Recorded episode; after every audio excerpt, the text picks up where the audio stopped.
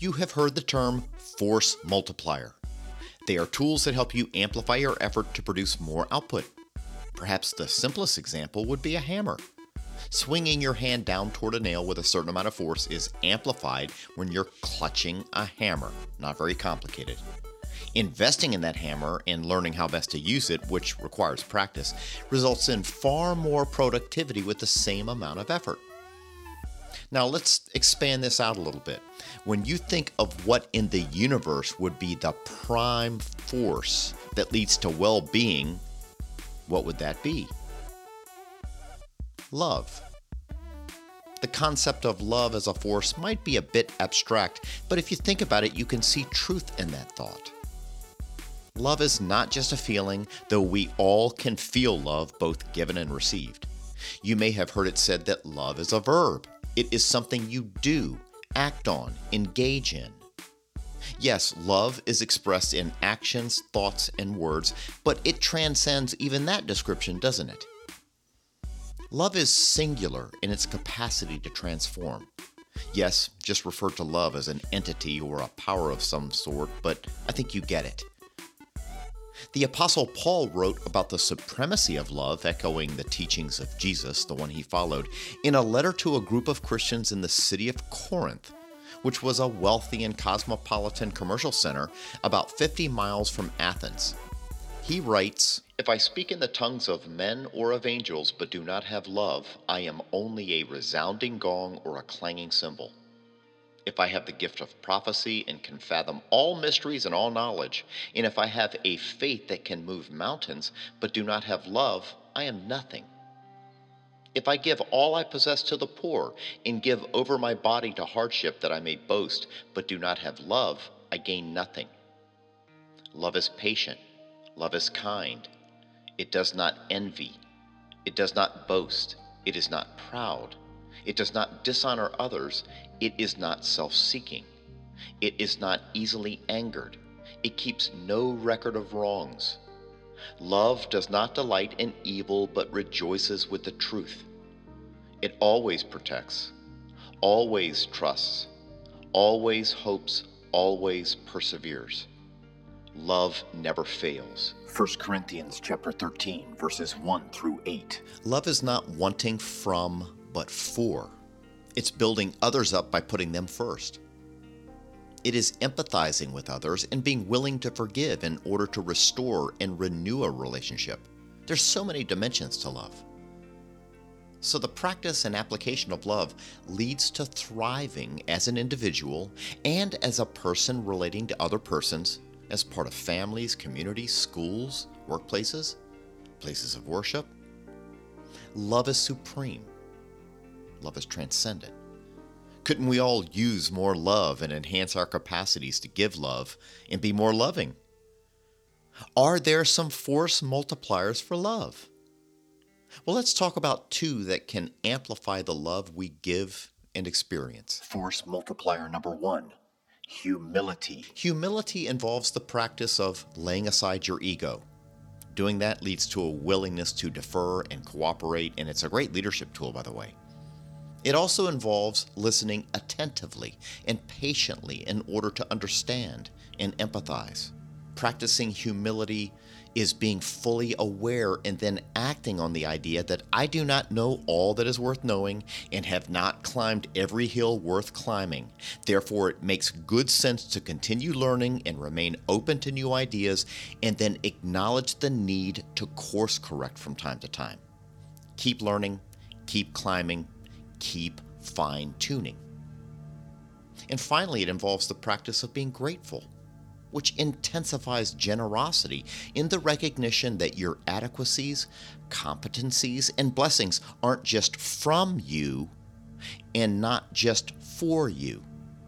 Pay them forward. So much more can be said about humility as a powerful virtue that leads to growth. But let's chat briefly about another force multiplier that, when coupled with humility, even further amplifies the prime force of love. Force multiplier number two discipline. Discipline involves taking measures to govern the self in regard to patterns of thought, speech, and behavior. A key to following through with the decision to practice love and the humility that can amplify that experience is developing the discipline, the self control, to do just that. This involves taking command over your thinking. The path to transformation in your various pursuits and relationships is renewing your mind. It's being intentional about developing your ability to make your mind the boss, not your feelings. Fact is that it is often the case that loving another person requires me to do things or not do things that I'm just not feeling. How many times have you known that the most loving thing you can do is going to cost you something and maybe even hurt? Some of the most loving acts we know of didn't involve the warm and fuzzies, did they? Doesn't take long to think of the most spectacular examples of self sacrifice that demonstrate the highest form of love to know that it cannot be reduced to feeling, but is a knowing that what you're going to do is going to benefit another or many others, and you're willing to take the hit, perhaps even at the cost of your life. Jesus said, Greater love has no one than this to lay down one's life for one's friends. The Gospel of John, chapter 15, verse 13. And that's precisely what he did on the cross. The greatest act of love in the history of the planet was the Son of God dying for a flawed, weak, busted up man like me, and there was nothing about the entire experience that felt anything less than agonizing and excruciating. In fact, that very term, excruciating, derives from a Latin word describing the torture and torment experienced during crucifixion. So the essence of love isn't just feeling affection, though that can be a blessed part of many of our expressions of love, but behavior, action, which includes the things we say. Sure, almost all of our day to day situations and interactions aren't so high stakes as to potentially require the ultimate sacrifice.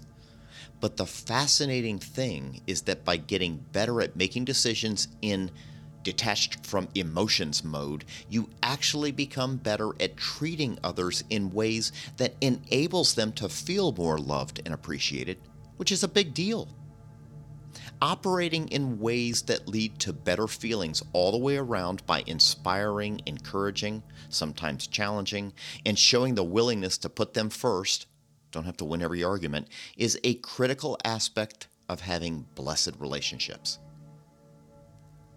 Another aspect of discipline is how liberating it can be.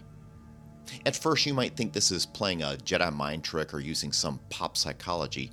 That's not true. One of the most important life principles to be embraced and practiced is this Freedom isn't in the absence of restrictions or burdensome demands, but imposing the right ones. This applies across the board in our lives. Take a few examples. Restricting what you consume and imposing rigorous demands on your time and body by training most days frees you from the clutches of the dysfunctions associated with poor health living on a financial budget, limiting how much is spent on discretionary things and activities, frees you from the burdens of debt and buys additional freedoms long term. In terms of love and relationships, I'll mention two. First, it is disciplining yourself to restrict your right to hold on to a grudge, which frees you from the tension, heartache, and emotional turbulence that results from holding on to that corrosive substance. Grudges are like sulfuric acid that dissolves peace of mind and the potential for restoration. Secondly, investing time and energy, which is something of a restriction on your freedoms, into serving another person in some way could be tangible, like helping them move or accompanying them to a series of important meetings, or something intangible, such as being a world class listener as they pour out their heart during tough times liberates you from what can be the prison of self absorption. A fundamental principle of living well, wisdom, has to do with the freedoms associated with being others focused. Now, that is something of a rumor to the modern look at the filtered me, like and share my posts, it's me, my, and I mindset. One of the lovely principles God has wired into the human experience is that giving yourself away is how we most become and experience our best self. Beautiful, right? So, love is the prime force.